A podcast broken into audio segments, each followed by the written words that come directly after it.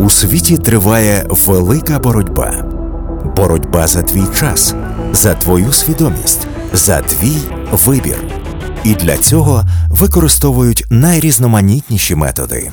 Як не дати проникнути у свою голову, не піддаватись на маніпуляції та не вестись на фейки? Найкращі фахівці з різних галузей допоможуть тобі застосувати критичне мислення у найскладніших ситуаціях у проекті Формула правди. Поради, лайфхаки та нові інструменти для того, щоб вільно почуватися в інформаційному суспільстві. Формула правди спільний проект Urban Space Radio, Радіо 1 та медіаплатформи Люк. Подкаст виготовлений за підтримки Міжнародного фонду відродження у межах проєкту Формула правди. Матеріал відображає позицію автора і не обов'язково збігається з позицією Міжнародного фонду відродження. Привіт всім, я Дмитро Лазуткін, поет, журналіст, спортивний коментатор, генеральний продюсер телеканалу Експорт, автор десяти книг віршів, лауреат літературної премії імені Юрія Яновського та фестивалю Київські лаври, учасник музичного проекту Артерія. Що таке критичне мислення?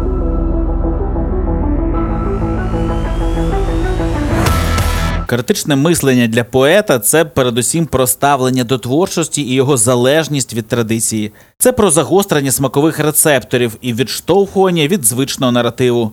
Коли не дозволяєш собі бути в рамках певних кліше, водночас спираючись на досвід попередніх літературних практик. Критичне мислення дозволяє аналізувати, порівнювати, уникати заїжджених колій, або як варіант знаходити у роботі з класичними міфами нові відтінки, виходити у поле власних інтерпретацій. Звісно ж, як журналіст, я сприймаю критичне мислення ще й як здоровий скептицизм у підході до фільтрації інформаційних потоків.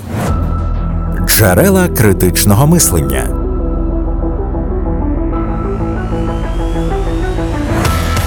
Найкращий спосіб отримання головної інформації це розмови з Богом. Втім, зважаючи на розгалуджені сфер, що цікавлять, не завжди є можливість спілкування з першоджерелом. Подекуди інформація приходить до мене з книг, з Фейсбука або з розмов з людьми.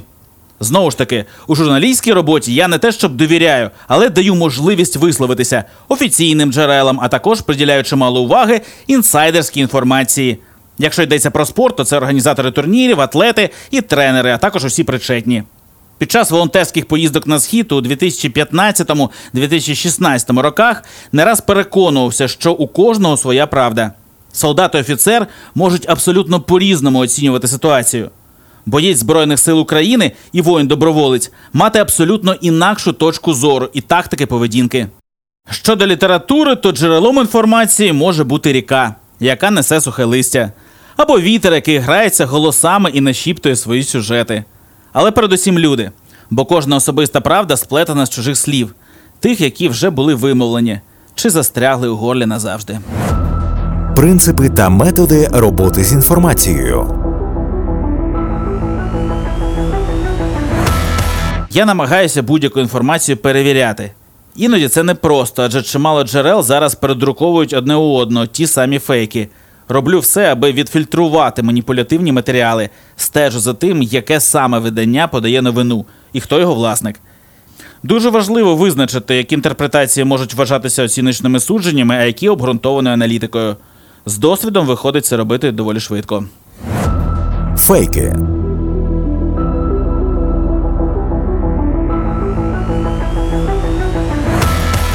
Що є правдою, що фейком розібратися, навіть використовуючи ту чи іншу методологію, не завжди вийде. Навіть тим, хто з'їв собаку і подоїв корову у сфері роботи з медіями. Конспірологічна теорія може виявитися з часом єдиним адекватним поясненням тих чи інших рушійних сил, а жовта дичина сумнівного сайту більш достовірним джерелом, ніж поважне видання, через яке впливові організації маніпулюють громадською думкою. Іноді слід критично ставитися навіть до нібито очевидних речей. Взяти хоча б доволі популярне протистояння борців за тотальне щеплення і антивакцинаторів. Ну, здавалося б, будь-яка адекватна людина має довіряти висновкам ВООЗ, МОЗ та іншим шанованим і визнаним у світі структурам на кшталт ЮНІСЕФ. Є якісь дослідження, якась статистика і дані, які навряд чи хтось перевірятиме або аналізуватиме, адже глобальність організацій, які їх поширюють, передбачає бездоганно науковий підхід. Втім, якщо зануритися у питанні і відійти від поверхневого прийняття на віру, то виявляється не все так просто. І раптом з'ясовується, що серед антивакцинаторів також чимало вчених дослідників, матеріали яких ґрунтуються на перевірених даних. Їхня думка не залежить від грошей фармацевтичних компаній. Варто згадати лише книгу Амантоніо, до речі, заборонену Російській Федерації, де автор проходиться по найбільш відомих вакцинах, розповідає, де і на кому їх випробовували, які наслідки приховували, в чому небезпека побічної дії. До того ж, виявляється, що відмова від вакцин не ознака перебування у ментальному середньовіччі, як це дехто любить подавати. А в найбільш розвинутих країнах світу, за статистикою, сказали щепленням ні, люди з кращою освітою, вищим доходом і, врешті-решт, зі здатністю мислити критично. Втім, як на мене, кожен має право на власні висновки в залежності від того, яка аргументація для кожної окремої людини, що має доступ до різної, подекуди діаметрально протилежної інформації, є більш логічною. А ще не слід забувати, що глибоко докопуватися до правди стане далеко не кожен журналіст, котрий сидить на новинній стрічці.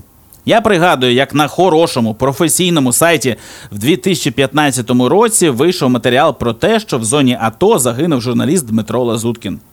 За деякий час заголовок виправили. Під Дебальцевом у лютому 2015-го героїчно загинув 28-річний військовий кореспондент Дмитро Лабуткін. Жахлива страшна втрата для нашої країни. Але уявіть собі, скільки листів і дзвінків отримали протягом кількох годин члени моєї родини і я, Дмитро Лазуткін, до того як виправили. Адже багато хто знав, що я займаюся волонтерською діяльністю, їздив на передову на нульовку і не так давно був саме поблизу Дебальцевого. Коли трагедія людське горе настільки близько, як у часи війни, ціна неточної інформації значно зростає. Помилки.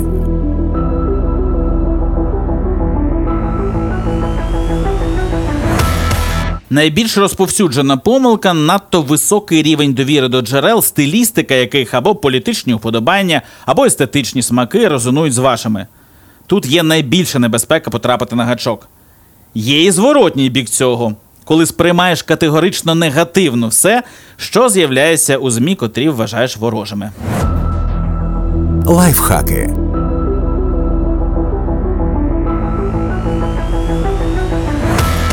Не слід забувати ставити собі перевірочні запитання.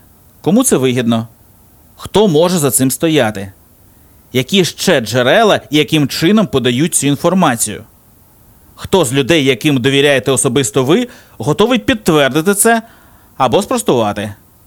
Втім, за великим рахунком, на 100% ніхто нічого не може гарантувати, і банальний вкид, на перший погляд, згодом може виявитися, хоч і з мінімальною вірогідністю, не раптовим прагненням хайпу, а жорсткою правдою життя. Проте довіряти гучним заголовкам, звісно ж, не варто, як і поширювати сенсаційну брехню. Я Дмитро Лазуткін, поет, журналіст, спортивний коментатор, генеральний продюсер телеканалу «Експорт», взяв участь у проєкті Формула правди. Коли світ заполонили фейки та неправдива інформація. Коли мас-медіа, соціальні мережі та реклама намагаються тобою маніпулювати. На допомогу приходять вони. 24 найкращі фахівці з обробки та аналізу інформації будь-якої складності. Журналісти, рекламісти, художники, музиканти, аналітики та науковці з усієї України зібралися разом, щоб поділитися своїми методами та лайфхаками у проєкті Формула правди. Формула правди спільний проект Urban Space Radio, Радіо 1 та медіаплатформи Люк. Подкаст виготовлений за підтримки Міжнародного фонду відродження у межах проєкту Формула правди. Матеріал відображає позицію автора і не обов'язково збігається з позицією Міжнародного фонду відродження.